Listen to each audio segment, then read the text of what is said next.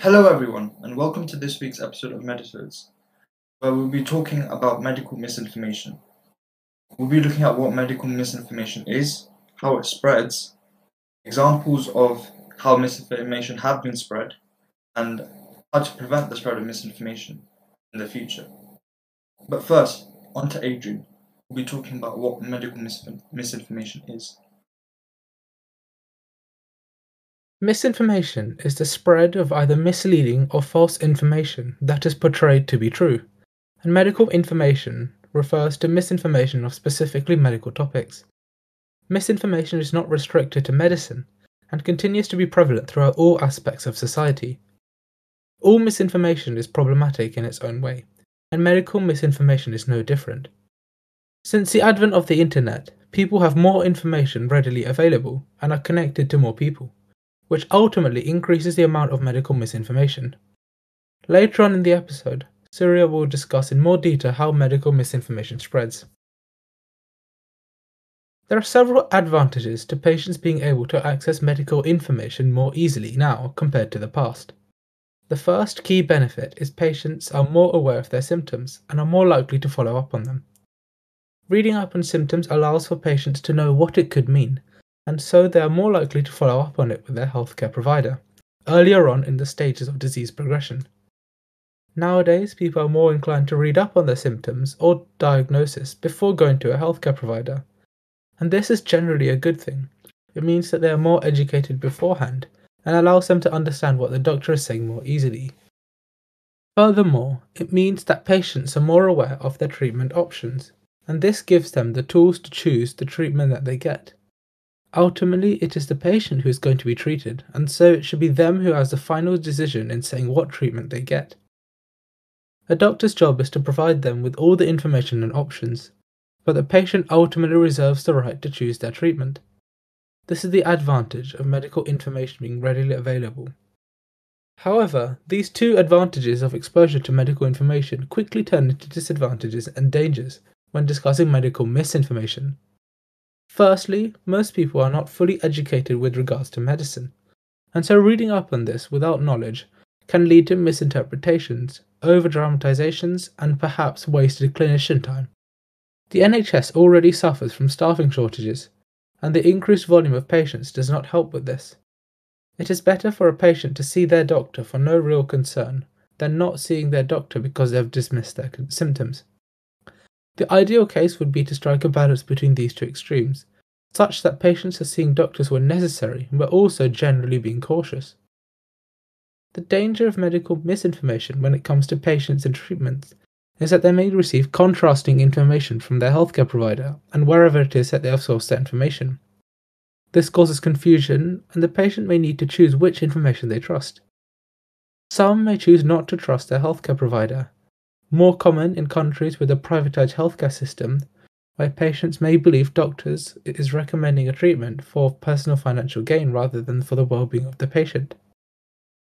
So overall, this is a disadvantage, as patients may be choosing not to go to a specific form of treatment due to dangers they are forced to believing in because of medical misinformation. I will now hand over to Surya, who will discuss in more detail how medical misinformation spreads. Misinformation mainly spreads through social media. A study shows that the prevalence of health misinformation was the highest related to smoking products and drugs. However, misinformation on major public health issues such as vaccines and diseases was also high. Misinformation spreads mainly through groups that have extreme views and they address the concerns of those that are not well informed.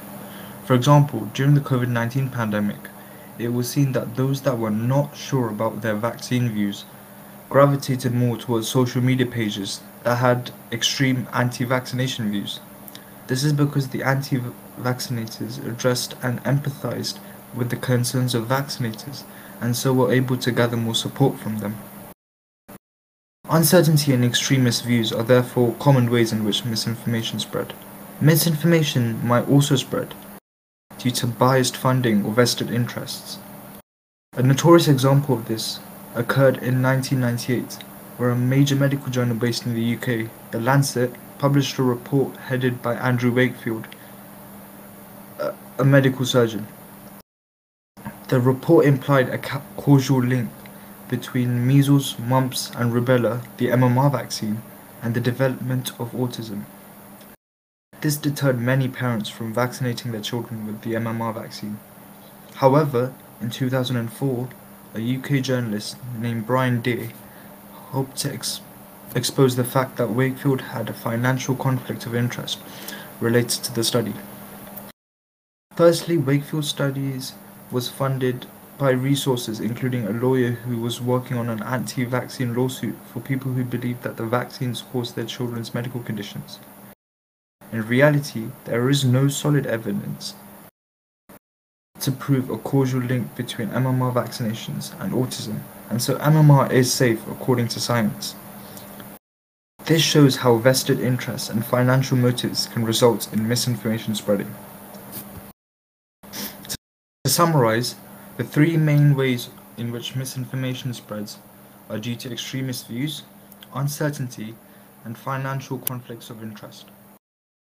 And now on to Anupam, examples of misinformation.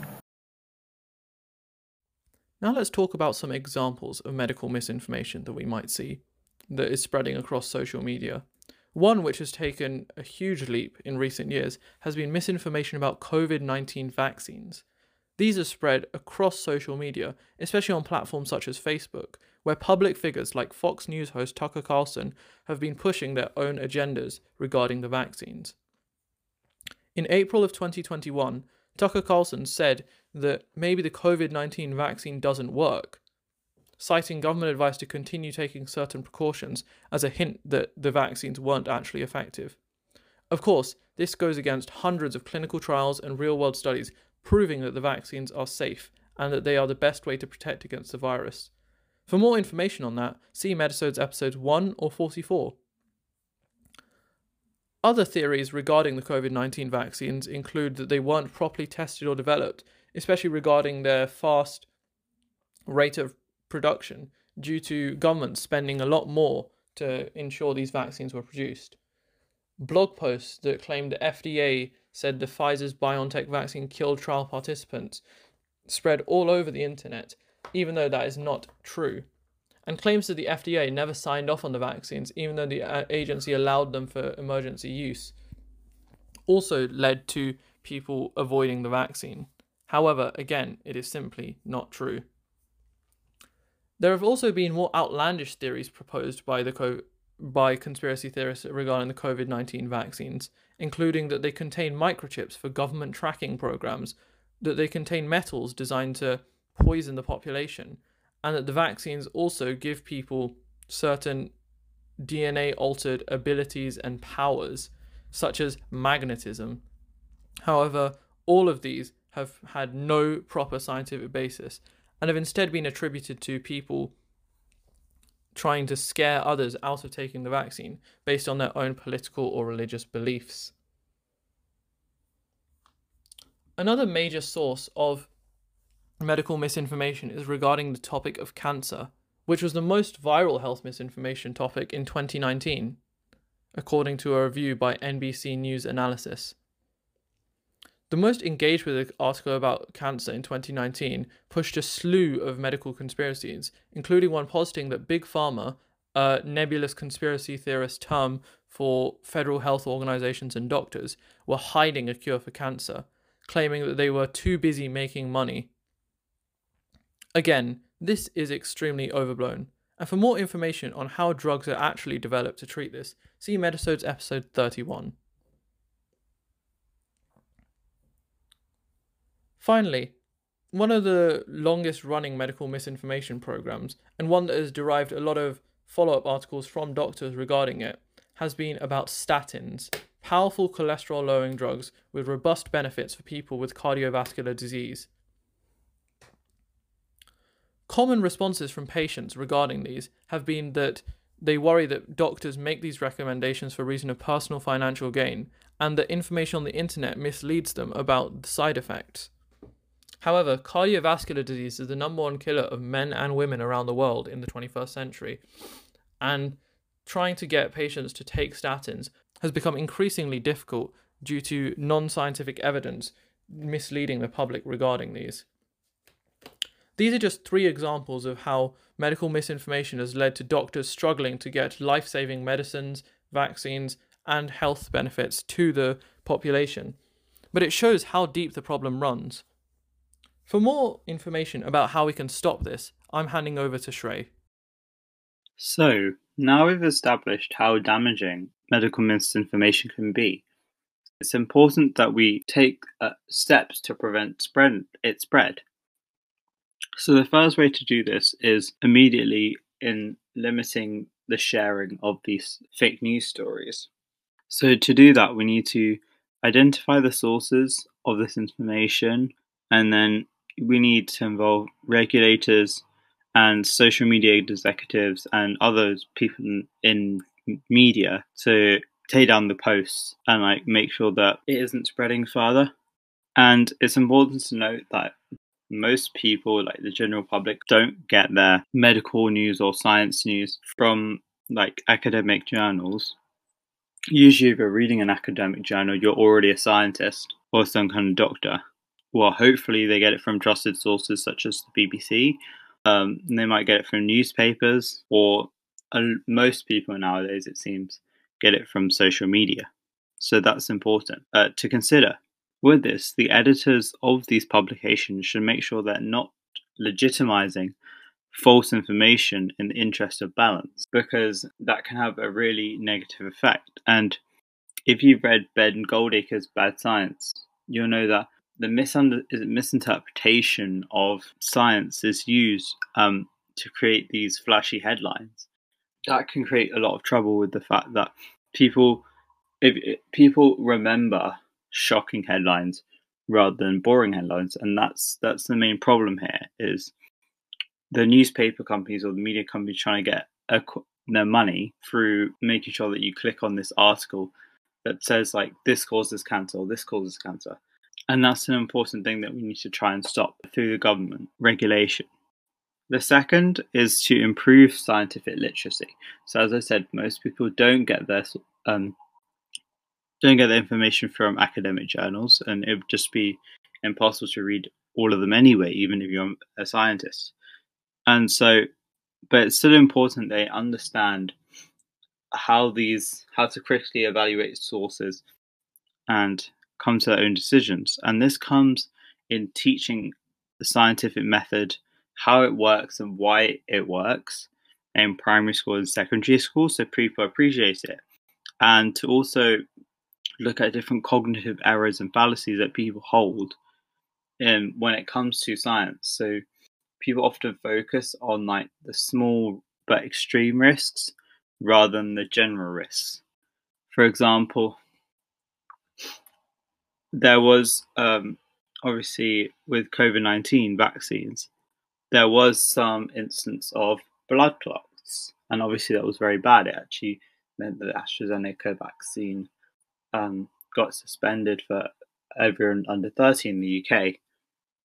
But the thing is, the risk of getting a blood clot from COVID is much, much higher, but that's not ever talked about. So it's important to understand in context these figures that you have to there's a relative risk and there's the absolute risk. And often the absolute risk is quite small.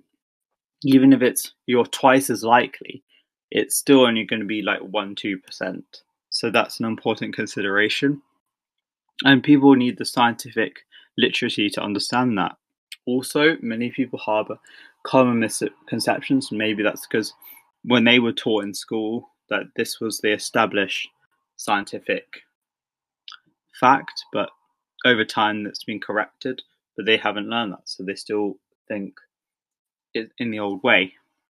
Actually, something I found quite useful is the fact that now, due to the pandemic, mainly healthcare professionals, and especially those in public health, are actually being more given more media publicity. So I doubt many people knew who Chris Whitty was uh, before the pandemic, but now he's a household name, and I think that's a good thing.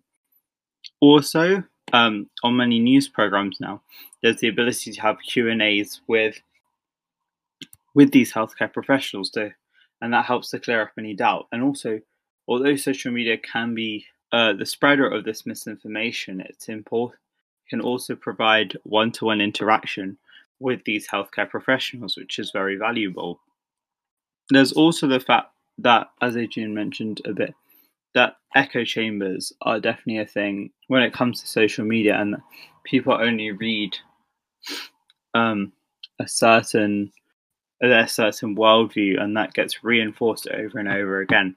So if you're if you're left wing, you probably read the Guardian, and you only read stuff that um, agrees with you because that's how social media people, the social media companies make money by keeping you clicking on stuff like that, and that's how they generate money. But that means you don't get the other view, and sometimes the other view is illegitimate, but it's still important to be. It's it's very difficult for people to actively make sure and challenge their biases because it's not very comfortable and we we as humans like to be right so it's it's not really in our nature but it's an important thing to do is to check other sources and be more rounded in that way in your in your general news consumption and your medical news consumption. And i think the most effective way to do this is by involving to prevent the spread of misinformation is to involve all the stakeholders. So that's local leaders, faith leaders can be very important, social media executives, those in traditional media, print media, um, scientists, and public health officials, among many others, and bring them together to come up with a solution to this problem. Because it's going to require action from a wide variety of people in order to minimize it. So hopefully that summarizes how we can try to prevent spread of medical information. There's a lot more I haven't mentioned. And now I'm going to hand back to Surya.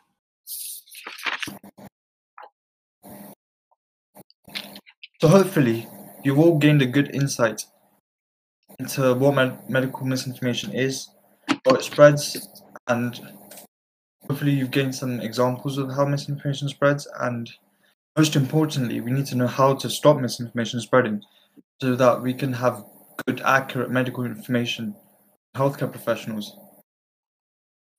So that's it for this week's episode of Medisodes. Don't forget to like and subscribe for more episodes every week.